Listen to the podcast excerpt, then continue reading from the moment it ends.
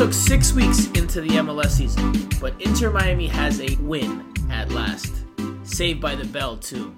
Or La Campana.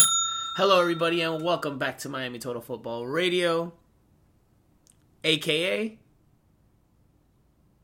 Miami Total Football Radio, the number one and most listened to podcast on Inter Miami, touching on all the latest news and analysis that you could ask for with regards to the team. It's a podcast that's been listened to in fifty countries and counting. It's probably been more than fifty countries, to be honest with you. But, uh, yeah, the, the stats, the analytics only give us the fifty right now, so that's where we're at. But anyway, my name is Franco Panizo. I am one-third of your hosting team. And joining me are the two other thirds. At long, long last, El Primo is back in the house. We will start with you. We will start with you, Steve, not only because you've been gone for a few weeks, but because it was also your birthday earlier in the week. Happy belated, my friend. How are you doing, and how did you celebrate? Yeah, thank you very much, mate. I celebrated by, no, I just went out with my wife, I think, in the evening. Pretty, pretty low-key. Um, but, yeah, no, nice to be back. Was in Barbados watching some cricket, and then me and Jose were on the front line of the tennis beat at the Miami Open for, for two weeks, which was uh, which was cool. Uh, it was a good event, and, um, yeah, you know, it was, uh, it was a proper international event, so that was... That was cool, and then but yeah, then back into it on uh, on on Saturday to uh, to see to see that win, and then we've been down at the press conference this week, uh, getting stuck into a few things, and there seems to be uh, plenty happening. It's never a dull moment, I don't think. Can you deny the rumors that you have only returned because Inter Miami won? Because I'm sure there's some listeners out there that are like, "Where's you know?" They've been asking for you. They've been like, "Where's Primo? We want to hear what he has to say." Last week, I jokingly said, jokingly said. that you would not come back until Inter Miami won a game, and they've won a game, and now you're here. So I just, I just think sometimes the players like look up to the press box, and when they don't see me, I just feel their their morale just sort of goes down a bit. But I was I was there there on Saturday. I think I saw. I think that just gave them, you know, gave them a boost. You know? That lifted them to to yeah. the victory. Yes, Steve Brenner in the house, ladies and gentlemen. Jose Armando is also here. Cinco, how are you? Doing good. I'm doing good. I'm having trouble with my football manager career. Um, I'm, I'm going to start uh, um, by by apologizing because I remember a few weeks ago I said that I um, that I needed to finish my preseason in football manager before the last uh, podcast. I, is it, was it before the last pod? I yeah, think I think it was. It, yeah, yeah, yeah. Because yeah. we were supposed to do one. While I was in Peru, I had even taken my mic and everything, and obviously we didn't do one that week. Uh, so you were supposed to update them last week, which you did not. But now yes. that Steve's back, now that Steve's back, you, the football manager conversation football begins manager again. Back. See, people are gonna. I swear, people are going to think that Steve Brenner, no matter what we say, is associated with football manager. I swear. Uh, I swear. Uh, well, Jose witnessed my uh, my managerial failings in the when we had a bit of a downtime in the tennis. Yeah, it was very bad. It was very bad. Several mistakes. I mean, yeah, it was terrible. It was yeah, terrible. Probably one of the yeah, but this preseason's taken like five seasons to complete. So I, I yep, mean, there uh, it is. There it is. He called and, you out. And I'm gonna have to restart. That's what I was trying to say because oh, yeah. I downloaded the game in an uh, old computer. That was a big, big mistake. And now I have to play on my laptop. And yesterday, I, I, yesterday I started um, a new season with Inter Miami because I couldn't start from where I left on the other computer. So, but now that I've, I've gone through several preseason games and I know how the game is played, or at least that's what I think, um, I, I'm going to get it done a lot faster. I think I might only play four or maybe six preseason games, and, and and I'll be ready to go. So only just get six, on with it, man. only six, it. only six. He says. Well, yeah, that's that's a good number. Well, so, listen, since we're plugging different things here, even though I swear to listeners we are not sponsored by any of this, at least not yet. Hopefully, Steve can start, you know, making some moves over there. But I did try the Inter Miami Pub Sub yesterday, and I know I sent you guys a picture of it in our WhatsApp group, and it was it was decent. I wouldn't say it's wow, it's amazing. But it was decent. It was decent. Like the what was that? Like what the performance this weekend. What do with Inter Miami though? What? What? I don't. What, it's just a. It's just a. I don't know. They really? they made a deal with Publix and they named the sandwich the Inter Miami Pub Sub. It has avocado and turkey and bacon and um, some special type of dressing. I don't know. I just wanted to try it, see what it's like. I jokingly told somebody Um, solid at first, but weak at the back, something like that. I made a joke about it, but no, it was it was decent. It's worth it's worth trying. I don't know if it'll be your favorite sandwich ever, but it's worth it's worth checking out at least once, at least in my opinion. But anyway, we're not here to talk about sandwiches or Football Manager, at least not in great not, detail. Really? We're here to talk about Inter Miami because they finally won a game in the twenty twenty-two season off a historic hat trick from from Leonardo Campana. We are going to touch on the game. We are going to touch on Leonardo Campana's performance, what that means with regards to Gonzalo Higuaín. We are going to have Nico Moreno on in the second segment to preview the game this weekend against the Seattle Sounders. And of course, at the very end, we will have our Q and A session with those of you that submitted some questions for us. So, plenty to get to, a lot to discuss. Jose and Steve, let's get to it. Okay, folks, so Inter Miami is victorious at last. They win three to two against the New England Revolution at Drive Pink Stadium in Fort Lauderdale on Saturday afternoon. Inter Miami came out in the four three three that we expected, or that Jose and I expected. I don't know what Steve expected, but that Jose and I expected and we talked about last week on the podcast, and this was the starting lineup. You had Nick Marsman in goal, DeAndre Yedlin, Damian Lowe, Ayman Mabika making his first appearance of the M L S season, and Christopher McVey at left back. Those That was your back four, or those four players comprised your back four. The midfield three, once again, was Jean Mota, Gregory, and Robert Taylor. And then up top, Ariel Lassiter and Robbie Robinson flanking Leonardo Campana. Gonzalo Higuaín, nowhere to be found on the game day roster. He was said by a team spokesperson to have had a slight knee injury. So we're going to touch on that in just a little bit, but we will start with the collective. I will ask you, Primo, since you are returning to the pod after a few weeks, what was your biggest takeaway or what was your biggest analysis point after this game? I just, I, I just thought of just watching the play, you know, the players that have thought about the players that have left and the players that have replaced them. I think that they've done a good job in, in just improving on what they've, you know, what what point do you think, I oh, wish wish they had Leandro Gonzalez Perez there? You know, I thought Mabika was was good. I like Robert Taylor in, in that midfield role. For he was great, super busy, energetic. He's good on the ball. He he pushed it forward. And Motto, I thought, was great. He's not the player I thought he was. He's not really that playmaker, but he's such an upgrade on, I mean, you could say an upgrade on Pizarro, an upgrade on, on Matuidi. He's just lively, just good on the ball. Um, he was snapping into tackles. He was super aggressive. I think Lassiter is good. I think the one player that potentially that was, is a shame they let is Lewis Morgan, because I think he could have he could have fitted in well to this team. But I liked, um, yeah, I thought I, I thought Lassiter was good. Robbie Robinson was was okay. You know, Phil Neville got agitated a couple of times when he was asked about Robbie Robinson. I think he's desperate for him to step up. He sees a player in there, and he's, I mean, one of the guys afterwards, bless him, was saying that he thought that, you know, Robbie Robinson played an amazing game. I didn't think he was that that good. He did okay, uh, and I was pleased with Campagna. He took his goals really well. The third one was a little bit lucky. The first two were were, were great. Um, I just I just thought the players that have come in, sort of, you know, Yedlin was good. I like McVey, even though he's not really a left back. Um, I just think that they've.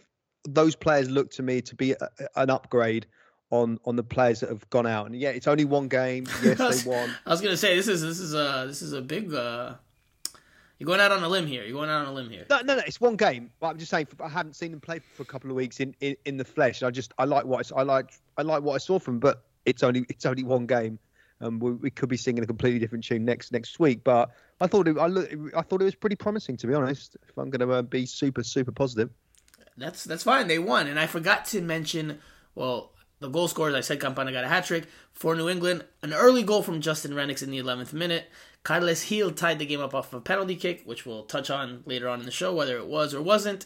He tied it up in the second half, but Campana came up with the winner in the eighty-eighth minute. Jose, what was your biggest takeaway or your biggest analysis point? Your biggest one, because I asked Steve for the biggest one and he gave me like seven. But Jose, what was what was yours? Yeah, my biggest takeaway, um, you know, it goes back to the fact that they were able to respond after conceding a goal early. Um, that's something that they have struggled with before. Um, not not early, not even early goals not not only early goals, but, you know, whenever they concede a goal, they usually crumble and, and they it, it's a whole mess and, and and they go away from the game mentally. But I think, you know, on Saturday they they were a different team. When they when they conceded a goal, they had some more confidence. They showed it a little bit. Um, they were able to score in the second half. You know, a penalty that, you know, I think that's a fifty-fifty call. Um, to me, it's not a penalty, but, you know, I, I get it, why, why the referee called it. Um, Jose, so, just, you know, Jose just jumped ahead like eighty yes, topics. So, two, so it's two two, and, and they, they overcome that as well. So that's my biggest takeaway. You know, I really like the fact that, you know, they were able to mentally stay in the game, and, and then they were they were able to create chances and, and score on them.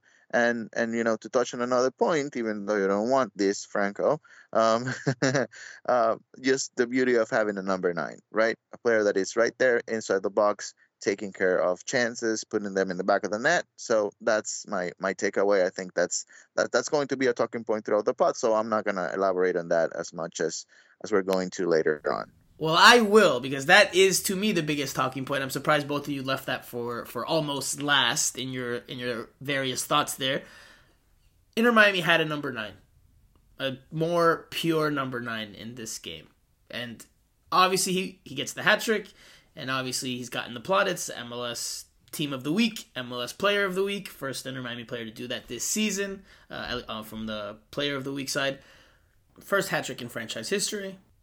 But the team just functioned better as a result of that. Not just because of the goals, but because of his ability to press, fight for fifty-fifties, and his ability to have that presence in the box consistently.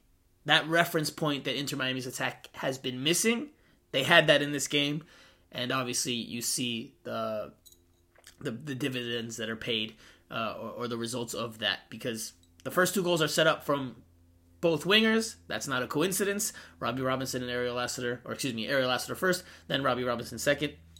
They set up the balls, uh, the goals with with balls into Campana. So Inter Miami has been needing a number nine. We've talked at length, even dating back to last season, about Higuaín's propensity and habit of dropping deeper and, and looking to pick up the ball as opposed to being in the box. We've, t- we've touched on the reasons why, you know, he he might do that and why, and sometimes it's made sense, other times it has not.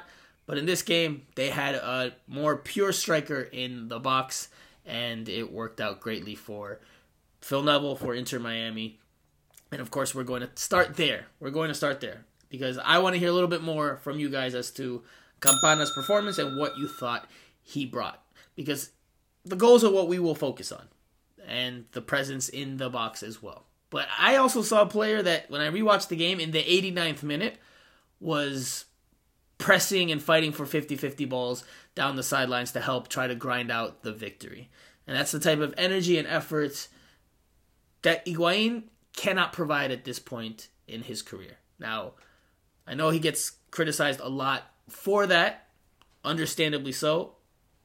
I think at this point in his career, his body just, he just doesn't have it. His body just can't do it. He physically can't do it. I don't know if it's a If it's a lack of desire, maybe there's some element of that for Higuaín, but I also think that he just he just can't do it. His body just doesn't won't give him won't give him that type of uh, that type of output. If he tries to press like that or tries to play like that, he he probably would last twenty, thirty minutes tops. I I mean that's just my my uh, my opinion from the outside. But anyway, Primo, Campana's performance overall, goals included, presence in the in the eighteen. What did you think? I thought he, I thought he was good. He's a big guy, isn't he? You know, we spoke to him post-match. He's a big unit for, for twenty-one years old. I think Phil Neville said he looks like a like a man. You know, he's he's a he's a big guy. Puts himself about. I don't think he's he hasn't necessarily he's not blessed with pace, but um, he's big big and strong. He's decent on the ball. Holds it up nicely. Took his took his goals well. Um, yeah, I, I was I was impressed with him. And you know, obviously he's he wants to he he wants to go to the World Cup. I think that's key. You know, he he's going to be fully focused on that. Not that he's not going to be focused on Inter Miami, but he's got a real, really massive career, potentially career life-changing uh, goal that he can s- focus on, that which is playing in the World Cup against e- for Ecuador. Uh, but I think that could only benefit Inter Miami. So yeah, I, I liked, uh, I liked, I liked what I saw from him, and he took his, took his, took his goals well. The first one in uh, the first two in particular were great. The second one was was a great strike, and it was a perfect hat trick. I forgot to mention that. I think it's kind of been overlooked in the overall coverage of the game, just in general, including from the myself. The third goal was a bit rubbish, wasn't it? But, I mean, it, wasn't, but it counts as a perfect hat trick in the in the sense of a uh, headed finish, a left footed finish, and then a right footed finish. So he scored in yeah. with all three different. Uh, In all three different types of ways, or in three different types of ways, which is obviously a, a testament to to him. Even though the third goal, like you said, it was a bit fortuitous. It was a bit fortunate for him and for Inter Miami, but they got the win. Jose, what did you think about Campana's performance overall? Obviously the goals, but just what he brought to the team. Well, you know, I think it comes down to motivation, right? I think, you know, there's... Uh... Uh, for for Campana, this is a, this is a big opportunity. Um, he has been waiting for a moment in which you know he can a team can rely on him, and and he's going to have uh, opportunities. And I think Inter Miami provided that for him over the weekend. And you know I, I'm sure he has been working hard during training because that showed during the game. And um, you know if you want to compare him with with Gonzalo Higuaín, I just think you know at this time there are two different players. Um, Gonzalo, basically the motivation for Gonzalo is to take this team to the playoffs and maybe have a chance of winning the, the M L S Cup, which, as we all know, is a long shot right now. It's a very, very long shot. So the motivation for Gonzalo Higuaín is basically, you know, to try to keep on playing and see what happens this year. It's completely different for, for Leo Campana because he's twenty-one years old. He's getting started. Um, I'm sure he, he wants to go back to the Premier League at some point. He wants to play the World Cup this year. Um, you know, that's, that's motivation is completely different. And obviously, you know, this year, as we all know, uh, Campana is not a starter for Inter Miami. So he wants to be a starter at some point in this team as well. So he's fighting for that spot. So I think it comes down to motivation. And, you know, it's a good game. It's a good, it's a great game. We can say that. But, you know, the team is going to need a lot more from him if, if he wants to be a starter for this team. So good start, but we'll see what happens this week. I like that. Obviously, like I said, the presence in the eighteen, but this is clearly, based off how it's been built and what we've seen through six games, a team that's made for counterattacking soccer, a team that's made for transition moments. And with Higuaín, who's obviously not blessed with a whole lot of pace at this point in his career, and, and I don't think he ever really was, but they don't get that because his he's not in the box enough. And in this game, with the speed of Robinson, the speed of Lassiter, having that presence in the eighteen... it proved vital for Inter Miami because now they had someone they could find when they attacked quickly, and they had someone in the box to find in dangerous spots. And the first goal, it's not like he made a incredible, incredible movements in the penalty area to, to get open. I mean, the defense from New England was a bit a bit lax there, but he was there. He was there to put the ball away, and he does so clinically with his head. The second one is is a fantastic left-footed finish at the back post. Made no mistake with that one. Uh, when we were in the press box, actually, I said out loud as that play was was, was starting, because Inter Miami hits back uh, on a quick counter, that that needed to be finished. That needed to be a goal, just in general, because Inter Miami on that sequence had a numerical advantage. They had four attackers against two defenders. Gregory took a little bit of time, uh, or took a little too long on the ball, so it became a four v three at, uh, at some point. But then Inter Miami still was able to put the ball into the back of the net with Robbie Robinson hitting a low cross into uh, or, or towards the back post for Campana, again, for that great, great left-footed finish. What does this mean for Gonzalo Higuaín, guys? What does this mean with regards to his starting role with the group? Once he's healthy, and I know that there's been some questions as to whether he's actually injured at all, but once he's back in the eighteen, I'll start with you, Jose. Is he is he a bench player going forward? What what do, what do they do with Gonzalo Higuaín at this point? No, I'm sorry, but I just don't think he's a bench player. I don't think he's a bench player in this team. Wow. Um, okay. I, I don't think I don't think that's the case. Um, listen, if Gonzalo Higuaín goes to the bench, and I know Phil said yesterday that he's going to be involved in some way over the weekend, but Uh, listen, I still think Gonzalo Higuaín is, is a better option than Campana if he plays as a nine. So I think right now, Phil, he, he has enough to show Gonzalo, this is the way we're going. This worked over the weekend, and we believe that if you're in the position Campana was against the New England Revolution, you're going to score as many goals as we need. Um, and if and if Gonzalo agrees to that, then he needs to start because he's a better no player. Way. He's a better finisher. I don't see that. He's a better finisher than Campana is. So if that is the case, he needs to start. If Gonzalo goes back to, I'm going to do things my way, I want to be the ten, I want to do this, I want to do that, this is my team, this is what I want to do, then, you know, obviously there's trouble, and then you have to go with Campana. But if Gonzalo agrees to be a nine and to follow what Phil wants to do, which, listen, right now, they won that game because those players, the eleven players and the subs that came in, they all bought into Phil's idea.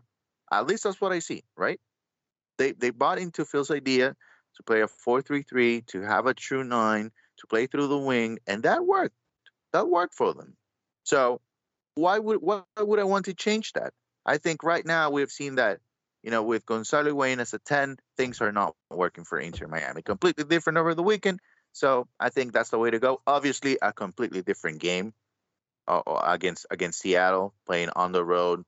Then you're probably going to be more defensive-minded, you know, better team. Um, New England Revolution, they were struggling. They are struggling. So right, it's it's New, New England is game. in last. New England, well, sorry, Inter Miami remains in last place in the Eastern Conference with the win. New England drops to thirteenth. They're even on points, but uh, New England has a better goal differential at minus four compared to Inter Miami's negative nine. But anyway, I disagree with you that Higuaín goes back into the starting lineup once he's ready to be integrated again. I think Campana's a starter at, at this point in time.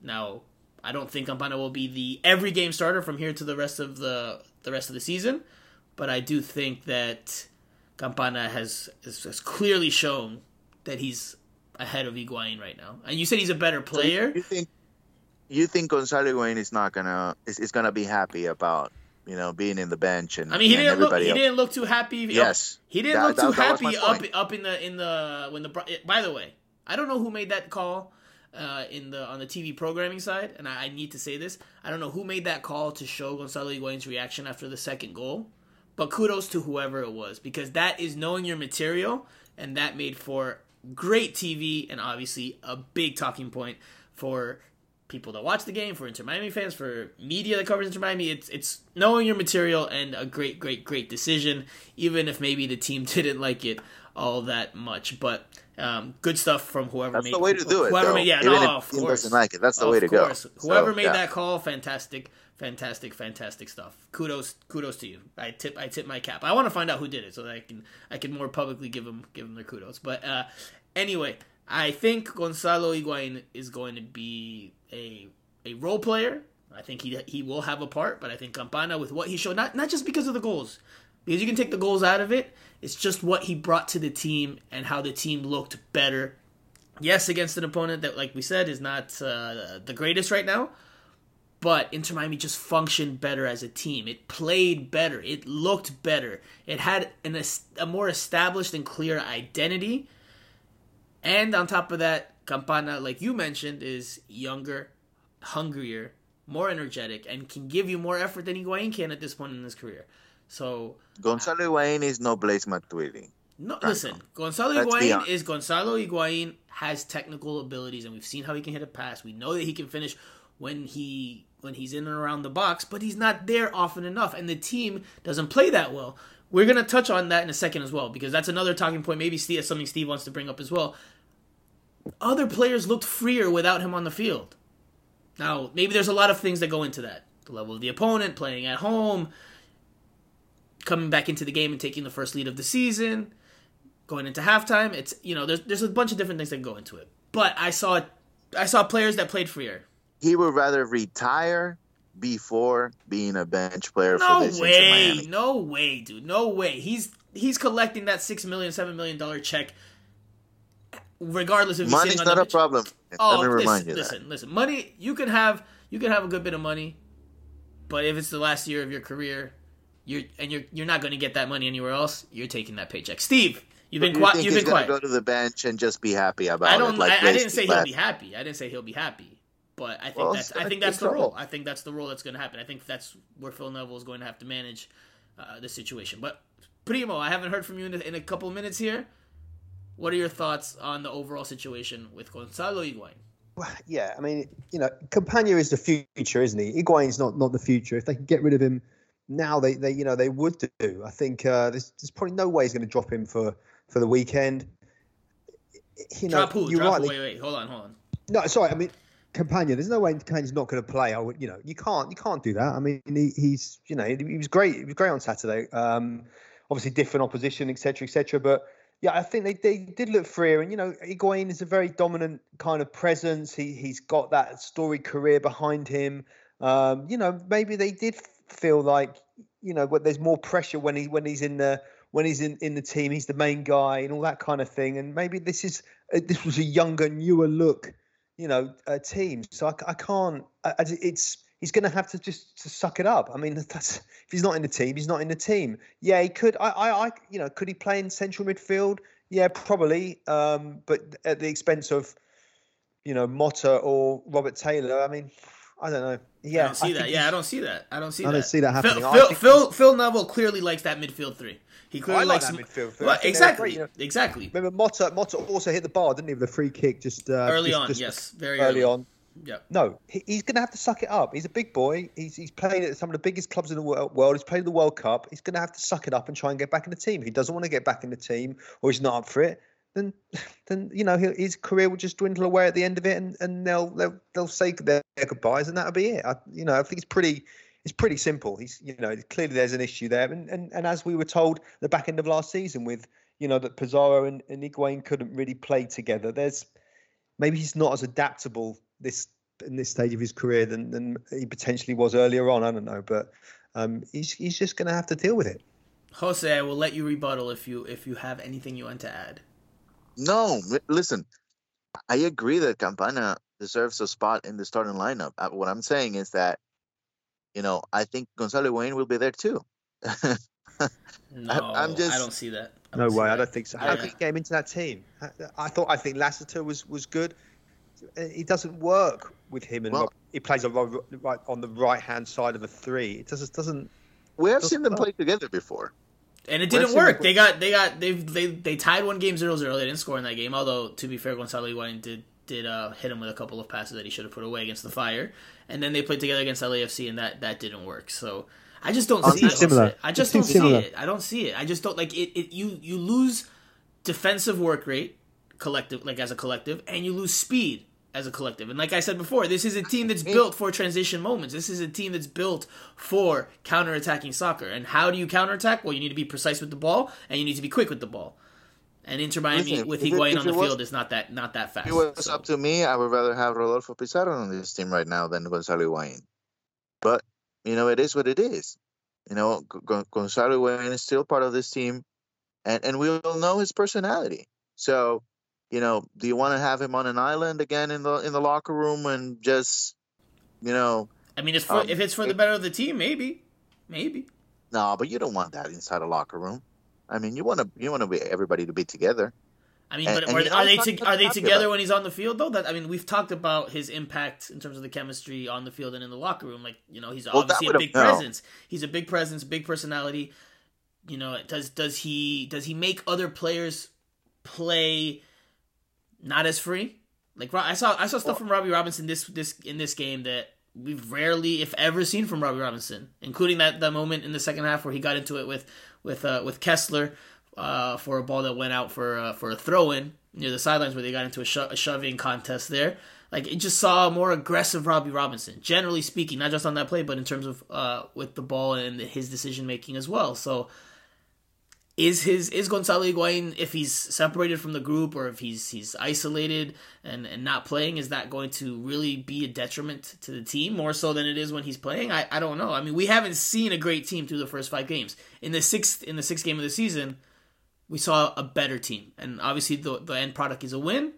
Even if they had tied, right? If even if they had drawn, if they don't get that last goal off that that fortuitous bounce. I still think our sensation is largely the same in that they played much better without him. Yeah, but you're acting like, I mean, like Inter Miami doesn't need Higuaín anymore. You know, Campana, he was great, but he's not going to play at the same level every single game. And, you know, you might need Gonzalo Higuaín late in the game, and he's not going to want to come in with the same, if he's on an island, if, if he's, you know, relegated to being a role player, he's not going to take that very well.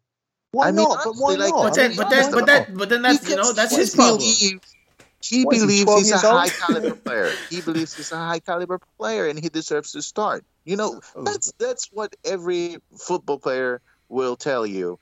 Um, they all want to start. They all want to play. And Gonzalo Higuaín, his mentality is that I was a world world class player. Maybe he believes he's still a world class player. I don't know, but he doesn't. You know, in the, especially in this team, he's not going to be okay with being a role player. So, you know, whenever you need him, he's not going to be ready for you. You know, it is what it is. I know it's wrong. I know it's wrong, and it shouldn't be that way. But, you know, that's what we have seen from him so far. That's why we praised Blaise Matuidi last year when he was benched, and whenever he came in the game, he was good. He was, at least he brought some energy. Not good, but he brought some energy. And and he showed some desire to to go back into the starting lineup. But I don't think that's the case with Gonzalo. I don't think that's the case at all.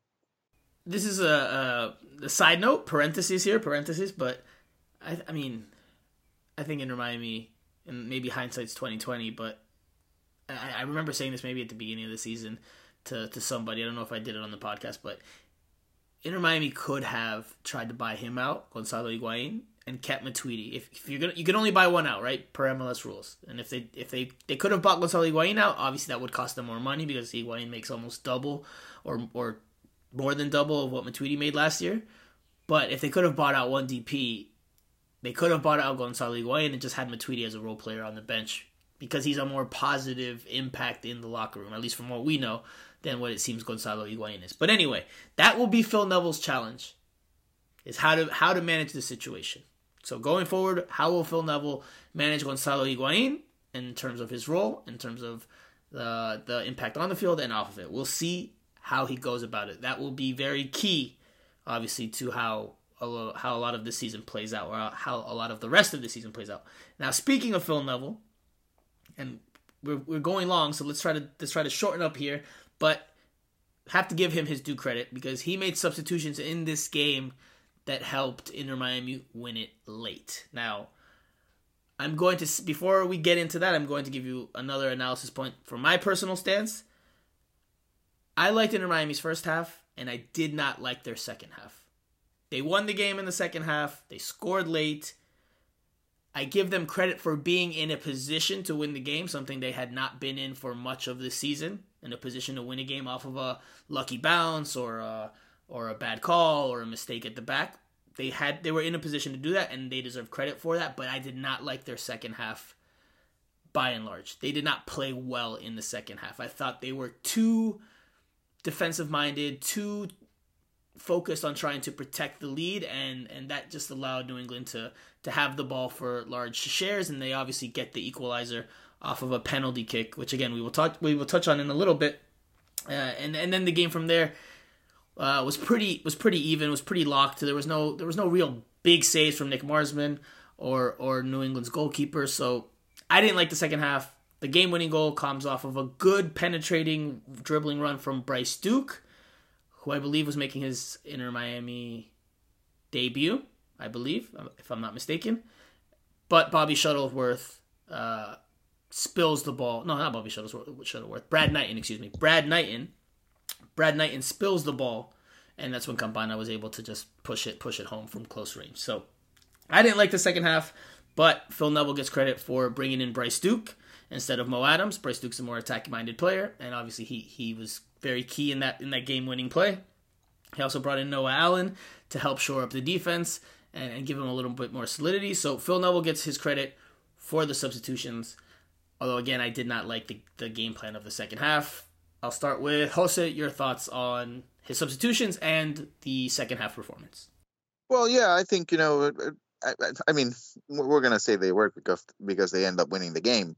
Uh, but yeah, I think they were, they were good. uh, I think there were some good decisions there. And I think when it comes down to the second half, yeah, it was a little bit disappointing that they couldn't keep up the intensity of the first half. And, you know, if the game ends up with a two two draw, then we're going to go back to that first half, and, uh, first half, and we're going to be asking why weren't they able to keep it up. But listen, this is this is not a good team, you know. So um, any, any way they can find to win games, um, I, I think I think if they if they needed to um, to go to that that uh, that defensive setup in the second half, you know, it, it's because there was some pressure as well. You know, there was some pressure to get that win, to get that result. Um, that's why I give them credit. And that, I felt like they were too defensive, though. I felt they became too yeah, defensive. Yeah. Once they got, once they took the two to one lead, even late in the first half, they became too defensive minded. Like I, I get wanting to protect the lead, but they, like, it looked like they dropped their lines, and it looked like they were so hell bent on trying to get the win by being defensively solid and not, not being exposed at the back, that they became too much, uh, or they gave up the ball too much, and they allowed New England to, to attack them more than they had when they were playing, you know, on a more toe-to-toe basis. And then that, I think that's a, that's where the second goal comes from, because New England had the ball for, for long spells, and then they they find the opening on one play, and then there's a penalty get called that some people think is a penalty, some people do not. But again, we will we'll debate that in just a bit. So I think they could have been, you know, they could have focused a little bit more on the defensive side without being so defensive-minded. I thought they dropped their lines too deep, and I thought they they they, they just got away from what they were doing well. But that's just my opinion. Well, do you think this team is ready to play full ninety minutes the way they started the game? Again, like, they don't have to play ball. exactly the same. Uh, they, they don't have to play exactly the play same. The they cannot play at the level. So, you know, as much as we wish for that, the reality is that at least right now, they cannot play at a high level consistently. So they have to, you know, they have to stay well organized. And And, and and again, there was a lot of pressure on that game. They needed to win that game. No, hey, listen, again, and, and we're going to Steve here after this, but credit for finding a way to win the game and being in a position to win the game, because that's progress from what this team has been for much of this season. That's progress. But I didn't like the game plan. I did like the substitutions. Duke and Allen, I thought, were, were good introductions. He could have easily gone with Mo Adams, who's not as attack-minded as Bryce Duke, and maybe they don't get that, that winning goal. Uh, and so I thought that, that that was key. So Phil Neville deserves his his credit as well for pushing the right buttons in this game late on, despite, in my opinion, not having the best game plan in that second half. Primo, your thoughts? Well, you know, remember, this is a team that haven't won this season up until that game. There, I think there's been a nervousness going in there. Thought New England probably played better second second half. Um, yeah, they were sitting back, probably tired as well. You know, some, some you know, a number of different things. They shouldn't be they... tired. They shouldn't be tired. They're a South yeah, Florida they... team playing at home in the afternoon. Tired, but you know, they were pressing hard in the first half. I think you know sometimes you just you sit back and then they then they scored. They got the equaliser, but yeah, Duke Bryce Duke came on and just gave them a little bit of energy, didn't he? Set up set up the goal. Um, so yeah, I mean, you just. I th- there's a lack of there's been a lack of confidence in the team, isn't there? You know, even when they went one nil down, you're like, oh god, here we go. And then they sort of kind of turned it around. So that, you know, cliche, winning breeds confidence, but it's it's, it's true. You know, they'll, oh, they'll, absolutely. they'll they'll learn from that. So, uh, yeah, as Sven-Goran Eriksson said, first half good, second half maybe not so good, but they got the win, which is the main thing. They did get the win, and we heard the the festive celebrations. We could hear it from the press conference room, which is very close to the locker room. We heard the music blaring. We heard the, the shouts of joys and the vamos and all that. So clearly, clearly uh, a very happy and very uh, uplifted locker room. I just would, again, reiterate that in the second half, I think they invited too much pressure by being so defensive, which, again, I understand it. I understand the thought behind it. I just didn't agree with with being so, so defensive-minded. But anyway, let's quickly touch on anything else you guys would like to talk about with regards to the game before we... Actually, let's just do it. Let's just do it now. Let's just do it now. Penalty or no penalty? I'll go back to you, Primo. Was that a penalty kick on Damian Lowe in the second half? I've I've I've I've been watching it again this morning. Absolutely not a penalty. He he doesn't touch him. He doesn't touch him. It's the no. first time I've actually seen, seen seen the replay. He doesn't touch him. He goes across him, and uh, there's minimal contact. I mean, he, he goes into him. Wow. It was very very poor decision. Okay. I mean, it, it was. Okay. It was. I'm sorry, and I, and I I I said it when it was live. Watching it again right this second, I mean, he, he goes for the ball. Okay, he doesn't even he doesn't even hit hit the guy. Well, I'm sure there's a lot of listeners that will agree with you, because again, this play was it seemed very uh divided. Jose, I think you already said earlier on, again, you beat us to the punch there, but you do not think it was a penalty kick either, correct? No, I think that's a that's a fifty-fifty call. I would go with no, not a penalty. I've seen Damian Lowe make that that play several times, several times. You know, that's just his style. And um, but that doesn't mean and, it's not a penalty not, kick just because it's his style. That's not a good argument for why it's... I don't think I'm trying to say... I don't think it's a free kick. If that was in the middle of the of the pitch, I don't think that's a free kick. So, okay, so I yeah. guess I guess I will be the negative Nancy.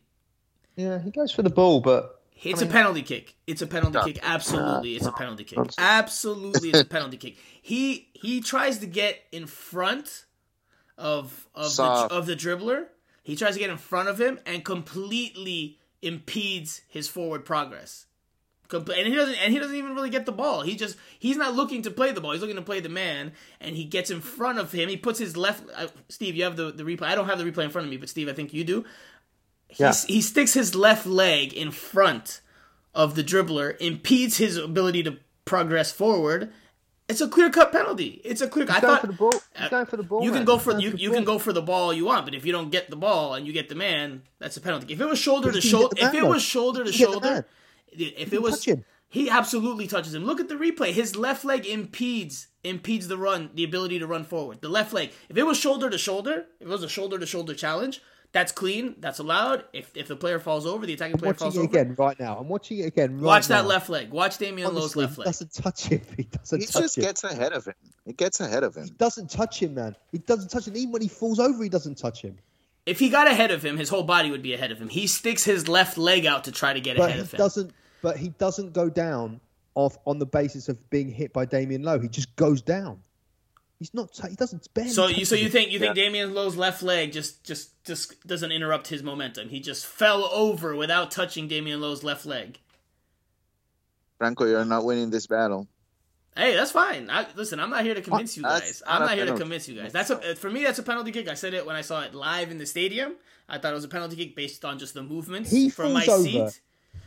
He falls over after his left leg hits the ground. And then he Damian, Le, Damian Lowe's leg like comes back, and then he falls over. But he's already falling over. It's, it's not a penalty. I'm sorry, it's not a penalty. We won't talk about it anymore. You can file this with the Pizarro, it, I shouldn't, he shouldn't play in Austria conversation that we had, uh, where you think you're right and you're clearly wrong. So there you go. Well, you know, I, I don't think I'm clearly wrong. I think this is, uh, I think, I think you guys just disagree with my opinion. That's all I'll say. That's all I'll say. I definitely think it's a penalty kick. I, if it was the other way around on the other side of the field, Inter Miami would be asking for a penalty kick. Absolutely. Absolutely. Uh, anything else you guys want to touch on with regards to this game? I thought Christopher McVey at left back was an interesting decision. It worked out for the most part, although that first goal between he and Robbie Robinson, uh, they, could, they should have done better on the eleventh minute play that, that ended in the Justin Rennick's goal. But uh, anything else you guys want to touch on with regards uh, to this game? Uh, one thing, one thing, because I, I've criticized a lot Robbie Robinson in the start of the season. Well, the, the game, the, the games that he played, I criticized him a lot. So I see improvement. I see improvement in the last game. I think it was a lot more effective, not running so much with the ball and just running into the wall consistently. This time, you know, uh, uh, quicker decisions, passing the ball a lot faster and not when he's out of options. So I'm going to give him some credit. He's getting better, better, better performance. So hopefully he's able to keep this up, and that, that'll be good for Inter Miami. Steve, anything you want to add? Yeah, I thought Robbie Robinson Did did okay for first half, but I just I liked I liked Mota and uh, Robert Taylor in the in, in the middle, definitely. Um, you know, Mota just sort of buzzing around, and then Robert Taylor just had it in him to sort of pick up the ball and go and go forward. Because I mean, ostensibly he's like a winger, isn't he? Really, but playing more centrally, I think he looks like a good a good player. You know, and he's also got a lot of skill. If you didn't saw his Instagram, but he was doing some crazy tricks in the car park um, the other week, the other day. So um, yeah, I like him. Well, that well that midfield three. It start, it, it's been playing more of like uh, an inverted triangle where Gregory sits a little bit deeper, or Gregory, excuse me, sits a bit deeper, and then Taylor and Mota play a little bit further in front of him. I don't know if you want to call it five yards. I don't know the exact distance, but they play a little bit further ahead of him, and obviously they're tasked with more attacking responsibilities in terms of moving the ball forward, penetrating themselves. Jean Mota continues to take shots from distance. which which I like, which I like. Uh, I think one of those is going to pay off, and I think you need that in a team. You need someone that isn't afraid to have a go from distance, so obviously as long as they're not overdoing it. So, uh, you know, I, that midfield three looked better in this game. Maybe that's that's obviously down to maybe improved chemistry from more games together, but also, of course, take into consideration the level of the opponent. We will wrap up the first segment, but Steve, I'm looking at the replay now. Now I'm looking at the replay of the penalty kick. I'm going back to it. It's it's a penalty kick for me, clear cut. I, I see what you're saying with regards to Rennick's. The ball starts getting away from him, and he tries to stretch out his right leg to try to to try to reach it. But Damian Lowe comes and cleans him out, man. But cleans him out. Cleans him out. Dude, cleans him out. Cleans him out. He goes down after after. So he just he just fell. He just fell. That's what you're saying. Like you're not you're not even taking into contact that his that Damian Lowe comes in and, and makes contact with him. Clear contact. There's there's literally body on body contact there. I don't like so like even if you said it's not a penalty kick, for you to say he just falls down by himself, I don't agree with that at all, because he definitely like there's definitely body contact there. one hundred percent. I I, I think he goes down with without any contact. I really do. I really do. I'm, right. I'm watch, I've watched all it about ten to twelve times right. in the last minute. All right, all right. Well, yeah. We will wrap up the first segment with some updates from this week's practice, uh, or from what we could see on Tuesday. Victor Ulloa, Kieran Gibbs, and Ryan Saylor were all back in, in training, at least from the part that we could see, the first fifteen, twenty minutes that we could see on, on Tuesday. Edison Ascona and George Acosta were not, as uh, excuse me, Acosta has had surgery to take out debris in his right knee, I believe meniscus, and he's out for six to eight weeks. I'm trying to rattle my brain there for, for the memory, six to eight weeks. And Ascona picked up an injury over the weekend and is is not as long term. I, th- I believe he's more of a day to day situation, as is Higuaín, but he is expected to play some role on Saturday, though we'll find out more information during Thursday's practice session. But that does it for this first segment. We'll leave it there. We will come back and preview this weekend's game in Seattle against the Sounders with Nico Moreno. But we're going to take a quick break. So let's do that first, and then we'll come back and talk about Saturday's matchup. And what, and what you saw today was was was a little bit more complete, uh, but but nowhere near one hundred percent. So so uh, but I, I hope I hope everybody went away today thinking, dear me, that, that was more of a reflection of what we wanted to see as an Inter Miami team. Okay, guys, it's that time of week yet again where we preview the upcoming game, and this time it will be Inter Miami traveling all the way to the other side of the country, and they will take on the Seattle Sounders on Saturday night. That game will be played at ten p.m. Eastern time, so it's a late one for you folks. Be ready to stay up if you plan to watch it. Joining us to preview the game is an M L S reporter. He goes by the name of Nico Moreno. He writes for Sounder at Heart and Pulso Sports. He's a friend of a few years now, so you know I I can give you stick too for uh, Peru's win over Colombia back in January, but I won't, except for the mention. Anyway, Nico, how are you doing, brother? Hey, Franco, well, I appreciate the the mercy on that one. Believe me that I've given myself plenty to cry about, so thank you for not rubbing it in. And uh, yes, no, I'm just happy to, to hop on. You know, we've been friends for a while, colleagues for uh, quite some time, and first time I'm on your show, but uh, I'm excited to be. It's a, a real pleasure. Uh, always uh, admire your work. You do a great job, one of the best in the biz, so excited to be on here and talk about this uh, Inter-Miami-Seattle game. Yeah, and you've normally had me on when you've done different uh, different... I don't want to say interviews, but different talks, right? We've had different talks uh, over the years, especially especially during the pandemic, um, where we were doing Zoom calls and just talking about the state of M L S. Um, so I figured it's time to reciprocate that and, and give back and and flip it around and have you on Miami Total Football Radio. So let's just start. Let's dive right into it. Obviously, we are recording on a Wednesday. And on Wednesday night, the Seattle Sounders will play New York City F C in the second leg of their CONCACAF Champions League semi-final. The Sounders are up three to one. So it looks like they'll go through, but, you know, soccer's unpredictable. Anything can happen. But let's just say, for preview's sake, from a health perspective, everyone will be available for Saturday that's available as of today. And let's say that the Sounders see it through. That's what the you know that's what the odds are on, right? That Seattle will see it through. Although again, anything can happen. So let's just go from that standpoint. Obviously, things can change, and and this preview might be a little bit dated by by the time it comes out. But regardless, what do you expect from the Seattle Sounders on Saturday against an Inter Miami team that's coming off of uh, their first win of the season, uh, a Leonardo Campana hat trick, three to two against the New England Revolution? Absolutely. Well, that, that there are, you know, a couple of things that can change, as you said, and we will go uh, on the side of caution here and uh, perhaps, you know, think that Seattle would get through to the next round. And I think that if that is the case, uh, you will see some rotation from Seattle Sounders uh, for that Saturday game. Some obligated. Raúl Ruidíaz uh, played eighty-plus minutes last game, which I think is a lot more than uh, that Seattle wanted. Uh, but, but you know, the game was uh, so vibrant. Uh, it was so important for Seattle to continue attacking that I think that they left them on, uh, as well as Nico Moreno. So if they do go through the next round, I would expect both of them to uh, perhaps get rotated, uh, and you might see a Freddie Montero or a Will Bruin start on that Saturday game.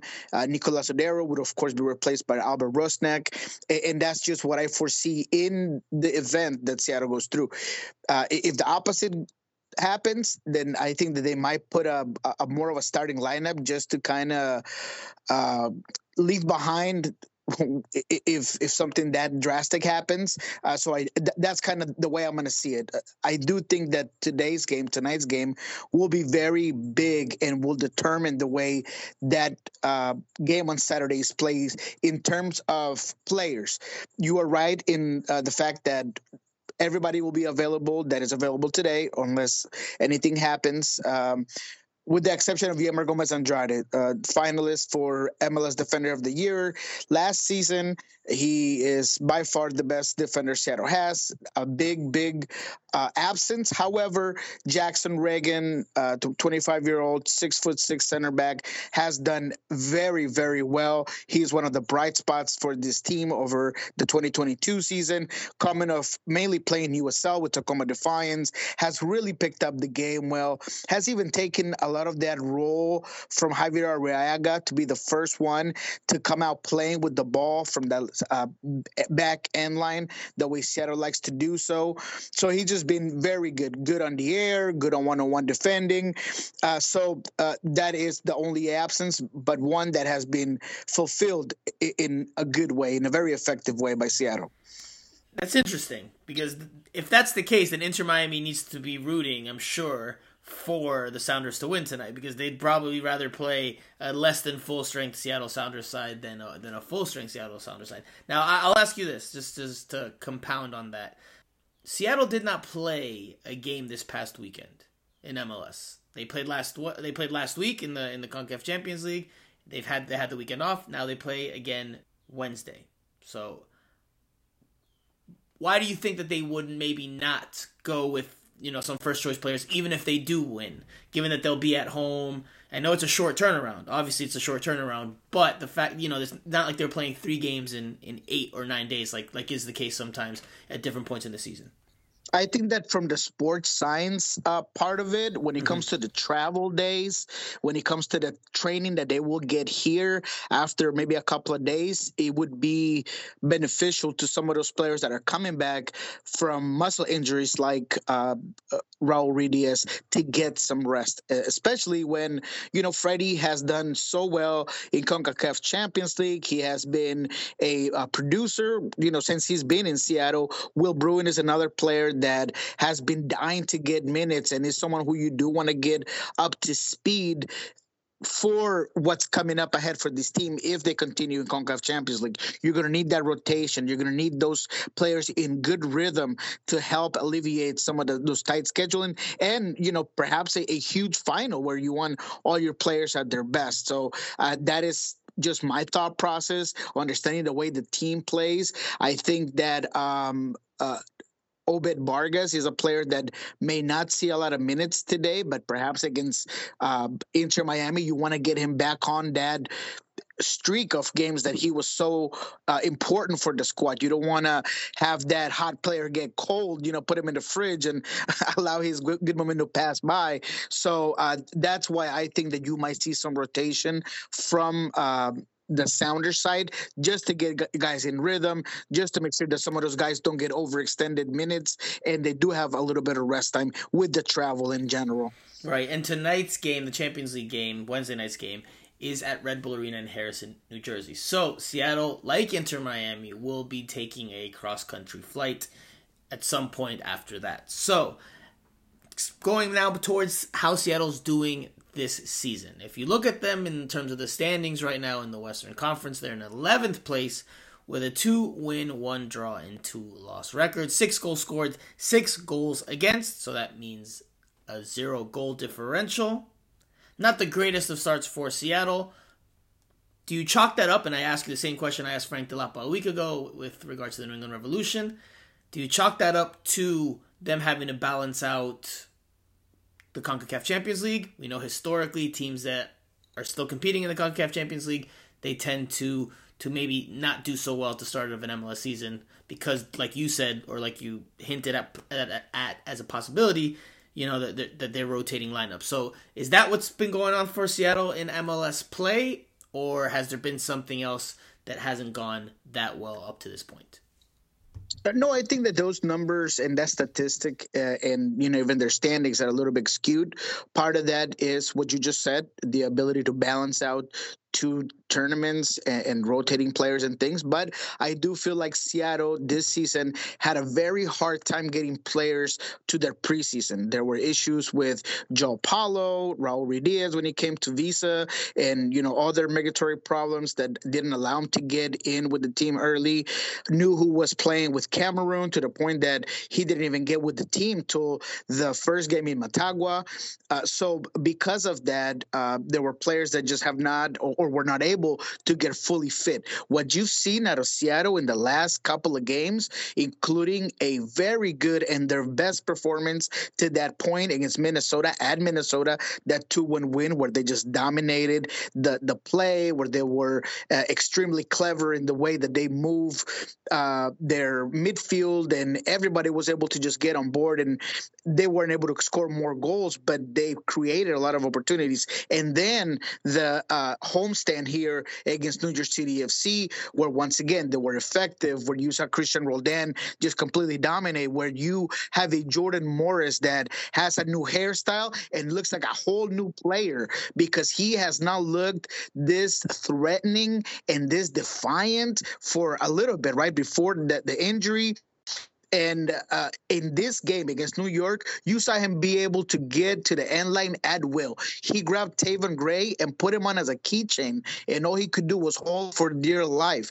So when you start to see this out of this team, and you see Albert Rusnak now be able to really get used to that center defensive midfield role right next to João Paulo, where he can get forward, where he plays defensively. He's a very tactical, smart player. Giving someone else for this Seattle team to distribute out of that back end, you are now seeing what the potential of this team is truly at. I said it in Spanish in the radio call with uh, Roberto um, and, and Ariel that day.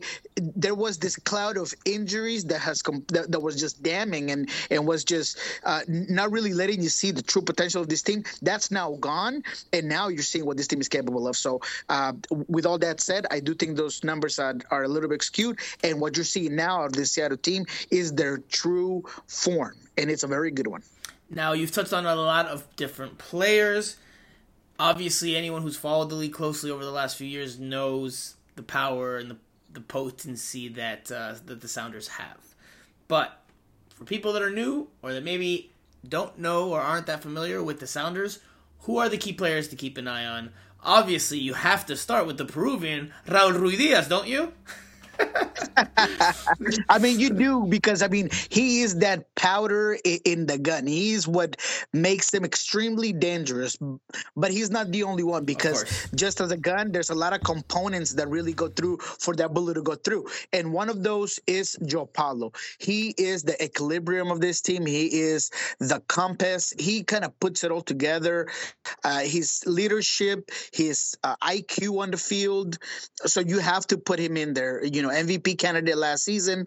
So he has to be in there. Then there's Christian Roldan, who is this guy that that is a um, a, a very small Honda with a V eight block engine that can just get all over the field. I mean, the, the power and and the the the field, the amount of field that he covers in a day-to-day games are incredible, and he has been fantastic. He leads CONCACAF Champions League in assists. Uh, he uh, in this new winger role that, you know, he's kind of gone back and forth with. He just looks so good, and, and the chemistry between him and Alex Roldan has just made this team even that much better on right. tra- in transition moments. So he's definitely one of those uh, players. So if I had to go with three, if that's all you allow me to say, I'm going to go ahead and say Christian Roldan, João Paulo, and Raúl Ruidíaz are, are those three key players. And we're leaving some pretty big pieces yeah, out, but that's just pieces. the way...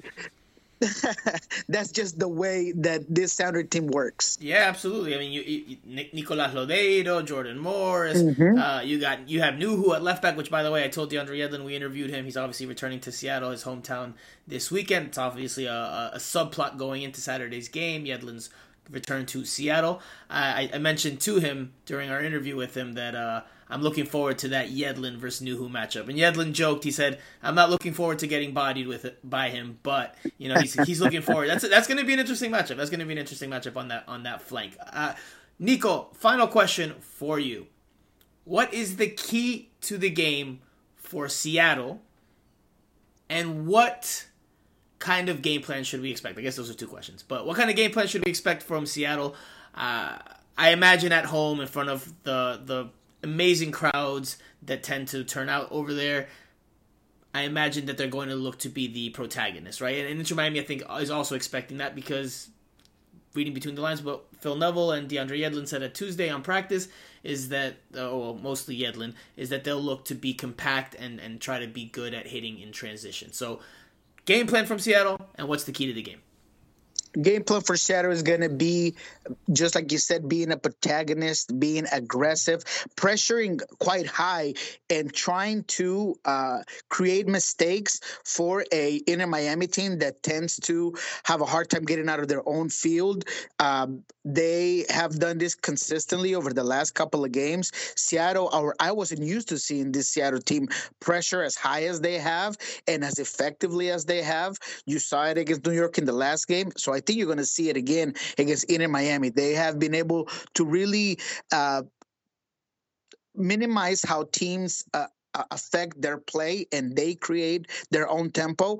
Uh, so I think that's going to be important for Seattle, is how they pressure, how they attack. They're going to try to dominate the ball uh, and win the numbers battle in the middle of the field. The, the four three three that at times uh, Miami plays can leave them a little bit vulnerable in that mid sections, and those are bubbles and and, and uh, space between lines that Albert Rusnak, Nicolas Odero love to exploit. So I, I think that that's what Seattle's going to want to do, is pressure high, dominate the ball, and effectively use those spaces in between lines that at times Inter Miami allows and, and is a little bit vulnerable on. Um, should be, it should be a good matchup. Tactically, should be a good matchup. I'm looking forward to it because, like you said, I expect Seattle to have the ball, no doubt, and they have the ability to carve Inter Miami open with the players that they have. But I, I, I'm also curious to see how Inter Miami does when they get hit in transition, when they start coming out of their shell a little bit, how Seattle could, because Seattle has the weapons and it has the speed and it has the, the, the, the ability to hit that final pass in behind. And there's so many different ways that Seattle can hurt you that I'm curious to see how Inter Miami does in terms of the the defensive transitioning for themselves, because if if Seattle catches a mistake, which, in, like you said, Inter Miami makes plenty of or has made plenty of, I think Seattle will punish them, and I think that that could be a key to to the game. Nico, where can people find your work? Where can they follow you?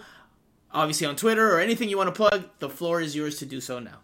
I appreciate that, man. And I don't got to say, you know, check it. That's awesome. Well, you can always follow me on at El Rolo N W, E L R O L O N W, El Rolo N W. Uh, follow my work in Pulso Sports, pulso sports dot com, as well as Sounder Heart, where I do a lot of my or all of my English content. Uh, so follow me there. Our YouTube channel is filled with good interviews. We do those roundtables that you've been a part of. Uh, just go ahead and look for the channel of Pulso Sports in YouTube. A lot of great content there. So I really appreciate you having me on, Franco. Uh, it is a pleasure, and I hope it's not the last time we do it. And, and I think you're right. It's going to be fun. I want to see Leonardo Campana, man. I've been huge. I've been a big follower of this guy uh, for quite some time. He's someone that I know Chris Henderson has been following since his time in Seattle, and I'm excited to see him play against this, this, this back and so it'll be a fun one. I fully expect him to start. Obviously, he scored a hat-trick and is the player of the week. I don't see how Phil Neville drops him, even with Gonzalo Higuaín potentially being back in the mix, though I'm hearing I'm hearing that Gonzalo Higuaín may very well miss out on this one. I've just heard that as of the last few minutes via via sources. Uh, Nico, before I let you go, and I do thank you for your time, but before I let you go, we have a new tradition here on Miami Total Football Radio, which is also called Miami Total Football Radio en Español. Hermano, you have to give us one Miami Total Football Radio en Español. You have to say it. I'm sure you're going to pass with flying colors as a Colombian, because I, we have other people that, that don't speak Spanish fluently, and they've tried, and it hasn't been great, but I imagine you will give us the very best version that we have to date. So the floor is yours yet again. Y estamos en Miami Total Football Radio. Wow, that, hey, that's that's that's probably better than mine. I'm a little worried now. Don't be moving to South Florida, brother, because we can't be having you take take my role over here and my seat over here. Okay, I need to keep my seat nice and nice and warm. All right. Actually, I might even edit that out. Actually, no, I'm just kidding. Nico, thank you so much for the time, brother. We really appreciate all your insight uh, with regards to the Seattle Sounders. Again, that game takes place on Saturday night at Lumen Field. So make sure, if you're an Inter Miami fan, you stay up late or you have some snacks or anything to help you keep awake. I mean, it's Saturday night. South Floridians are usually up at that time anyway. But anyway, Nico, thanks again. We will talk to you again very, very soon. Thank you, my man. That was fun.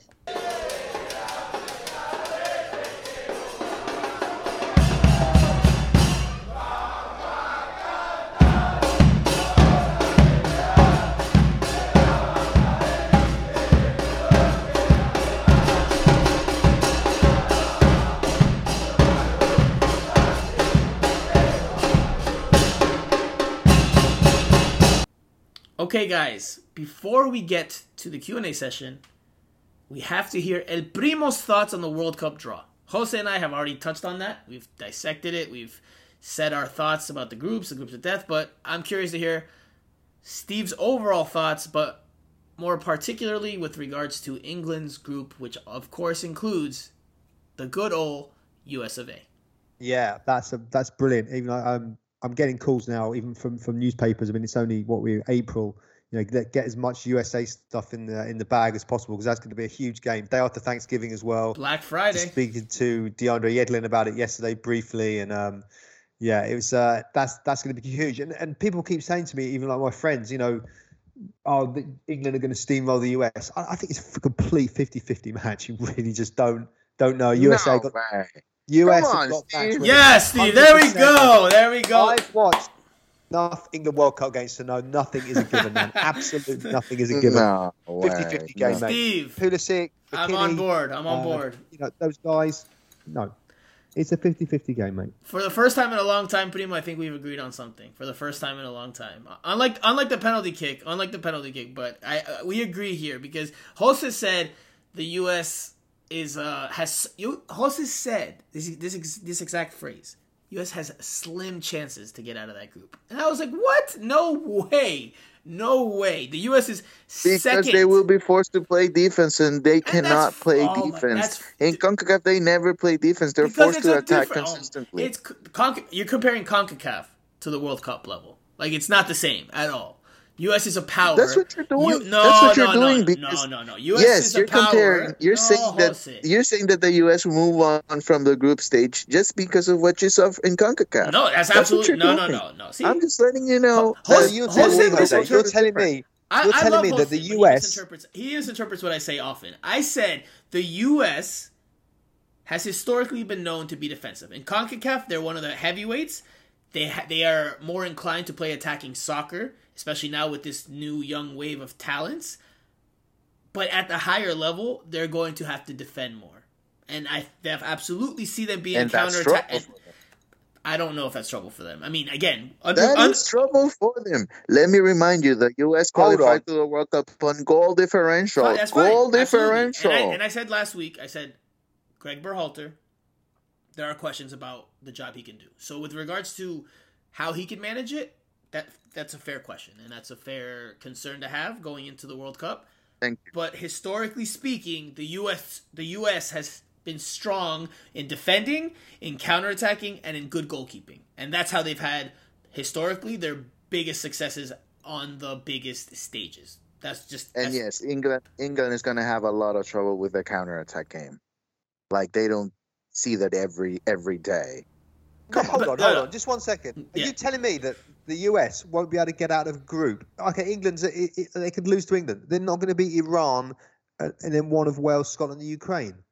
I mean, you know, the only they, I, I'll give him more more of a chance if Scotland comes into the group. Oh, or Wales, but, man, that's the same. Wales it's the same, and Ukraine, it's the same. I think they're going to have trouble.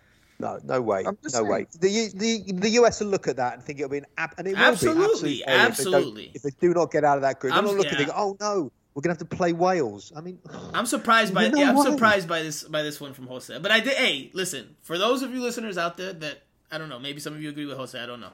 But if most of you have the response of Steve and I, well, then this is why at one point I mentioned on the podcast that Jose's wife and I call him Island Jose. Because sometimes sometimes his his opinions, as as is the case for all of us, right? We all have these types of opinions in some facet or in some way, shape, or form with regard to some topic. Jose's opinions at times can be very, very, very out there. And just, I listen, I don't agree with that at all. I agree with Steve. The U S likes that, would love that draw. You know, they, they could have been a much tougher draw for them.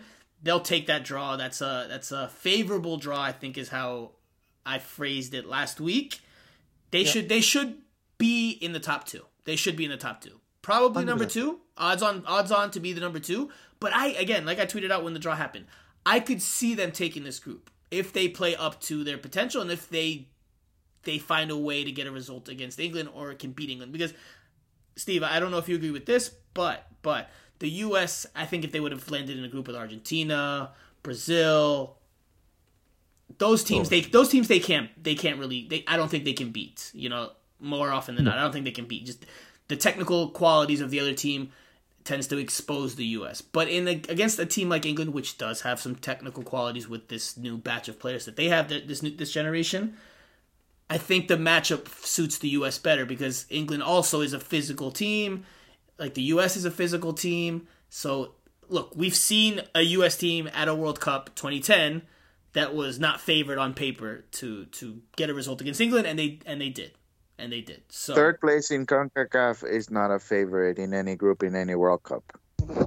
It's not anyway. a favorite. No, number two, number two. Okay, Steve. Just finally, it's all about the first game, Leonardo Campana against Qatar. So there you go. hey, hey, maybe, maybe it could. Ha- it. it could happen. It could happen. It could happen. Yes, it could. Absolutely. Patrick. If, if he, no, it will, he has to, you know, he has to get called up, and uh, we'll see if that happens. We'll see if that happens. But I know Ecuador's, you know, the Ecuador fans are clamoring for a more proven or a more uh, consistent number nine.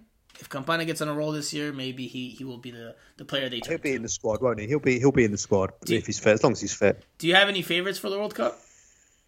Um, no, not really, not right now. Um, Argentina with Messi, they you know they've they've been on a roll, but I don't know if I if I can uh, if I give it to them, I don't know if I, I think they're the favorite. But I, I'm just asking, I'm just asking if you had anyone. I don't know. For I mean, you know, you can't look for the normal sort of uh, culprits. France, really, they've just got a lot, you know, good young players as well coming through. Germany are in a bit of bit of flux right now. Could be a dark horse. Diego Alonso. Diego Uruguay. Alonso of Uruguay. Yeah, starting off Ghana with Ghana. Um, Ima- Im- imagine Ghana. what would happen if, if if that happened. You know, imagine what happened. Ghana, local. Portugal, and Korea Republic. I mean, if Uruguay don't get, I mean, that's that's amazing, really, to think that he, you know, he's gone from Inter Miami now. He's gone to the World Cup, where really be I mean, it'd be a failure. For, I mean, it's actually a hard group. Portugal, Ghana, and that's the Uruguay, group I said. Korea. That's the group I said is the group of death. That's, for me. And there's there's not really nasty. There's yeah. that's nasty. There's not really a group of death in, in this World Cup. I mean, it is, I feel like they're all pretty much they're, they're all mm. fairly balanced. They're all fairly balanced. So that, that was a question I had for Jose, and we'll finish that with that for you, Steve. If you had to pick one group out of those eight to say that is the group of death for me, Steve Brenner, which one would it be? Well, I mean, Group E, we don't know who the who they're going to get in the in the playoff.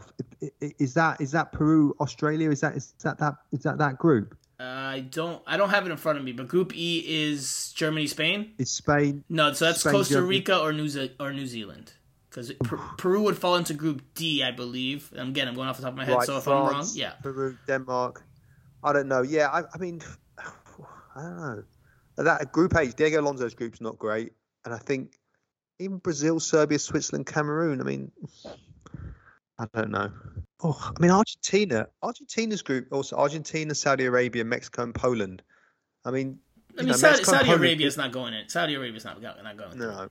So. But Mexico and Poland could cause Argentina problems. But anyway, we'll see. We'll see. We'll see. We're looking forward to the World Cup. Clearly, as you can tell on, on Miami Total Football Radio, we will touch on the, the World Cup, as I mentioned last week, and I will reiterate this week. We will touch on the World Cup throughout this year and obviously ramp up our conversations about it as it gets closer. Still some groups, or yeah, some groups to be finalized, some teams to be determined, including, hopefully, I'm hoping that Peru makes it through. And if they do, Steve, they'd, they'd be in a group that's very similar to what they played last time, because last time they had France, they had Denmark, and they had Australia. So it would be almost exactly the same, and they might have to play Australia in the playoff depending on Australia's result versus the United Arab Emirates. Anyway, Q and A time. Q and A time. Let's get to it. Let's try to knock out a few of these. I will ask one of you to answer. If the other one has anything they want to add, feel free. But otherwise, you know, the, this this will drag on. So let's just start with Steve. Roberto Rivadeneira asks, do you think there's going to be a direct impact for Inter Miami with the probable purchase of Real Zaragoza? Is this going to be good or bad for the Herons? Excellent question. Um, I don't know is, is the honest answer. I think a lot of teams now want to try and follow this Man City model of, of owning, you know, multiple clubs. City owned teams in Spain, in Japan, in Uruguay, um, um In, in, in the U S, obviously, England, Australia. Um, so I think that's the kind of, you know, the way forward to establish these solid networks with teams in, in other in other leagues and other countries. Um, so I think it would probably affect them positively, if if if, if anything. But, you know, um, we'll have to just – I don't know the ins and outs of the deal right now as we sit here. So, um, um, you know, but I think it's it's an interesting move. It just shows that's the way most – clubs and franchise and organization thinking now. They want to spread their wings as far as possible, and I think it only benefit, you know, the teams in terms of players and scouting in networks and uh, you know, coaches and stuff like that. So uh, yeah, it'd be interesting to see how it all develops. And and just to clarify, because Roberto's question says with the probable purchase, the move has happened. It was announced last Friday, if I'm not mistaken, that Jorge and Jose Mas are part of the in- investment group. Excuse me, investment group.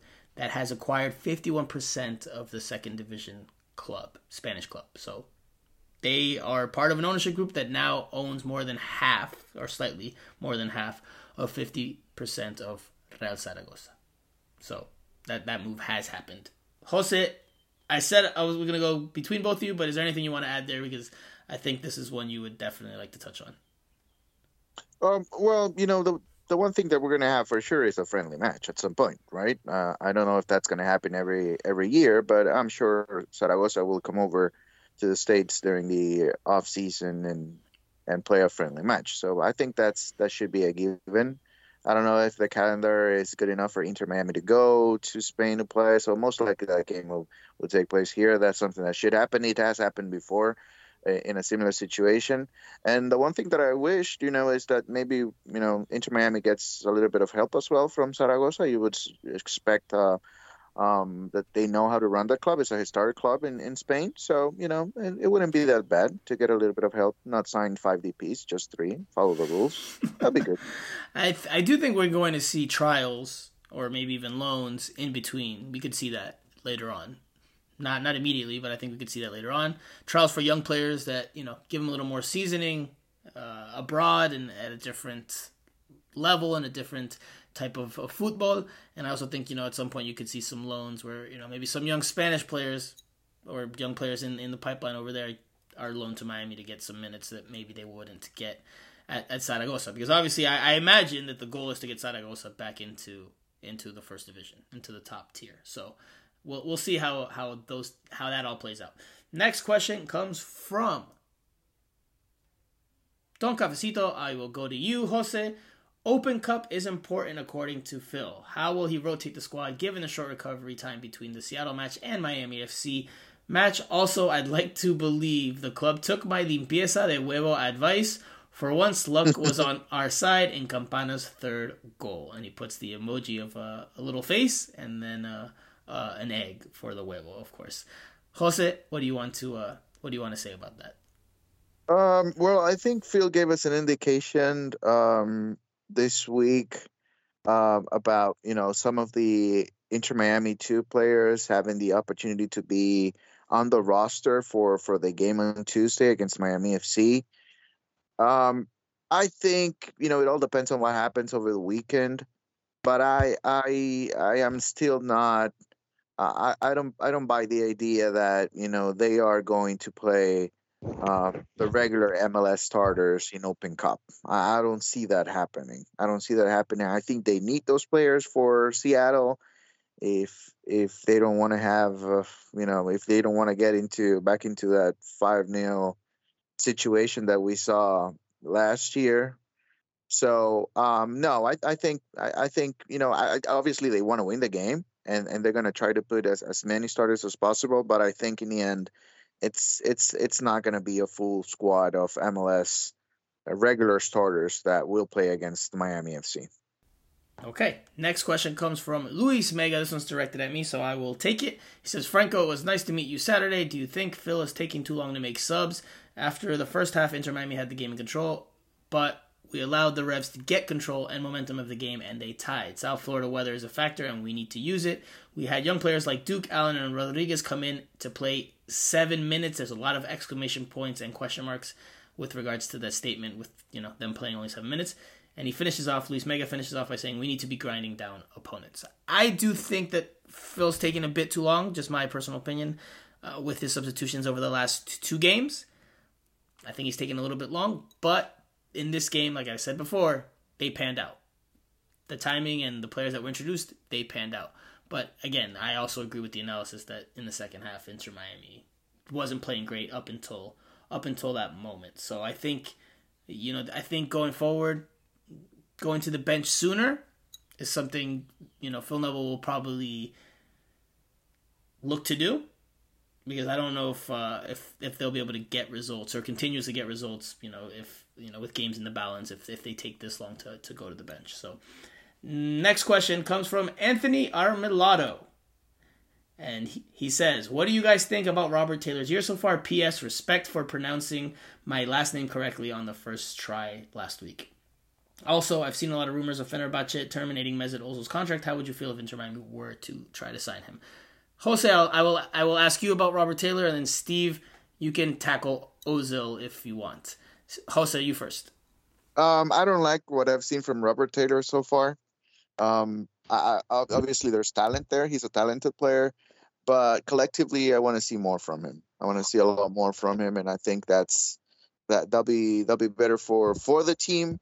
Um, individually, I just... to me right now, it's it's just a lot of one v one, and, and I want to see him moving without the ball, connecting with his teammates, and just contribute a little bit more. He was brilliant on Saturday. What are you talking about?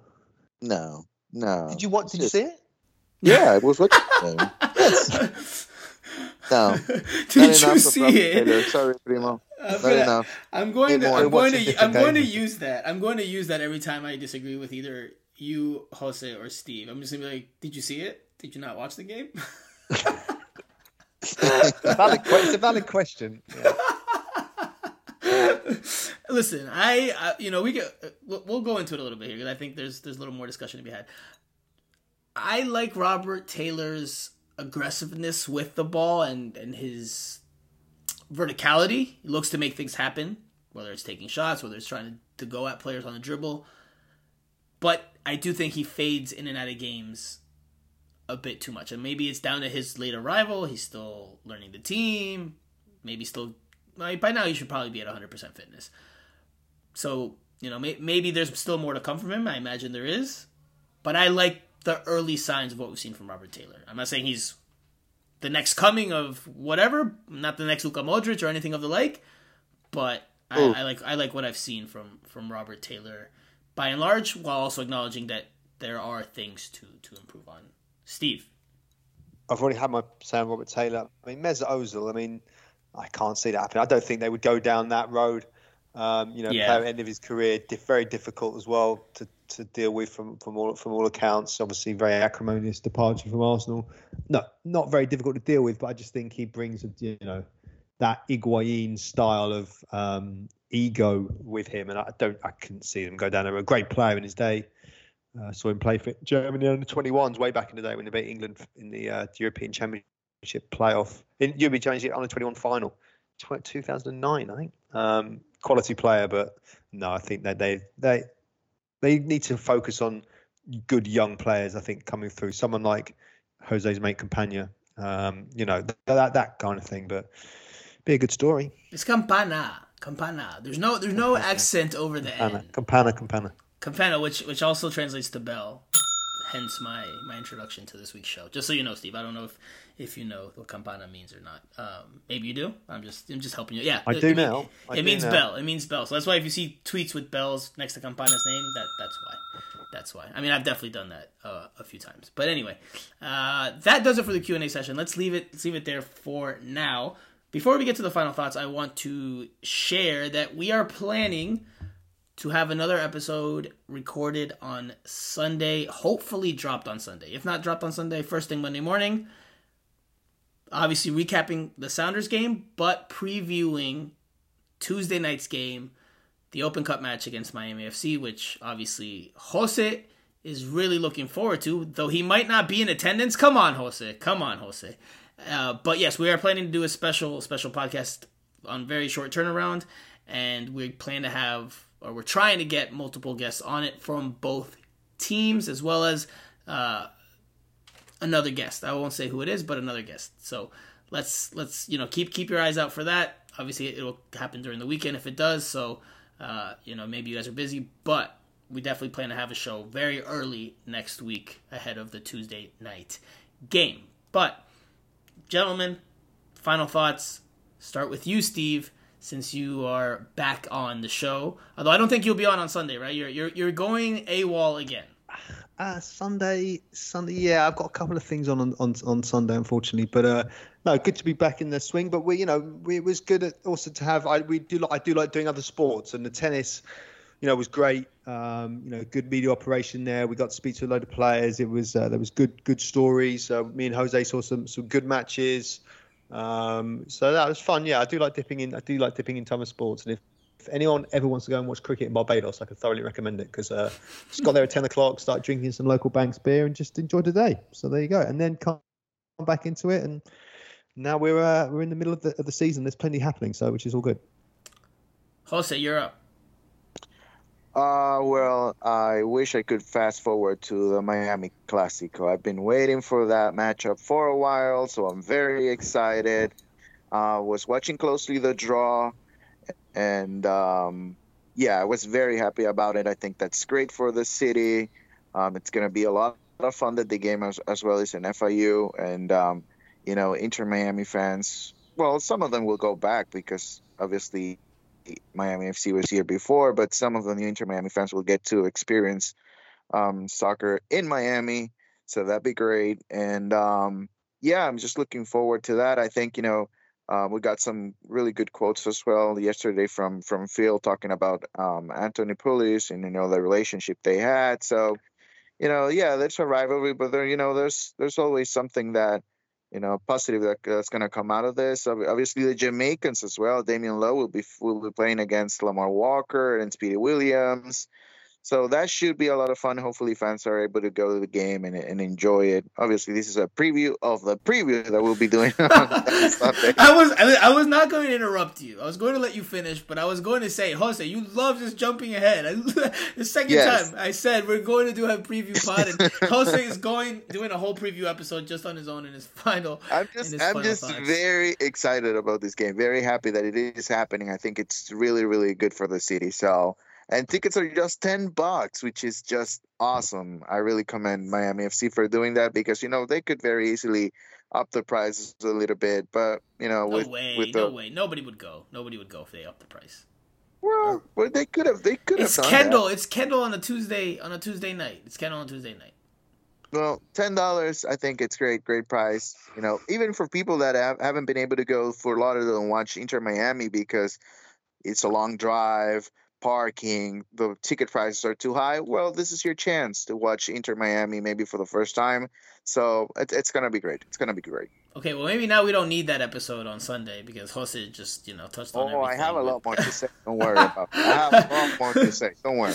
Okay, well, we will do a proper preview and as well as have some guests, like I mentioned before, on Sunday, hopefully. So stay tuned for that. My final thought, and I won't get sad here, but thank you to all the listeners of Miami Total Football Radio that came up to me on Saturday before and after the game and, and shared some time with me, expressed their condolences, and uh, and and just we got to talk about life, about about the team, and it, it was it was nice. It was nice to to be with Vice City in the pregame. It was nice to be with Southern Legion in, in the postgame. They had a very good barbecue, which I, I thoroughly enjoyed. So thank you to those two supporters groups, as well as thank you to just every individual that that reached out to me. I, I just was walking around the stadium at, at certain points as well, and um, different different people pulled me over to either say hi um, or to to to share their thoughts. So thank you guys very very much. We will leave it there for this week's wait, show. Wait wait wait wait. Why are we not? Why are Primo and Jose not invited to those barbecues after the game? Excuse me, excuse me. You guys are everybody's invited. To any no, of no. these, no, no. Listen, I, I have I, not received any invitation. Maybe they told you, and you no, haven't really. No, no, no, no, no, no. See, I don't get a direct invite. Like they don't personally roll out a red carpet for Franco Punizo. It's not how this works. Yeah, they probably they, do. They, they have plans for themselves as supporters groups before and after games. Usually, definitely before, occasionally after, and I and I pop in and I pop in and I've I've said for a while now that all of us should go go over there.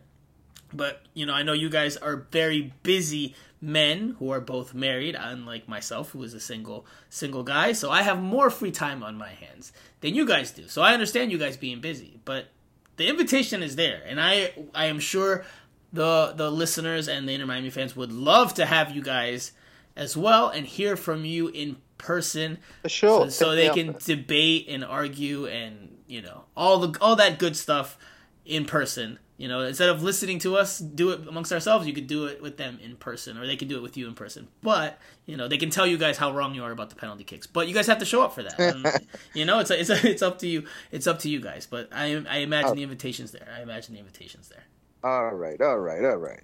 All right. Well, I'll then that there. does that does it for this week's show. Thank you guys again so much for listening. We'll be back very, very soon, very, very shortly, previewing that next game against Miami F C and recapping this weekend's match against the Seattle Sounders. So for Jose Armando, for Steve Brenner, I am Franco Panizo. This is Miami Total Football Radio. And we'll talk to you guys again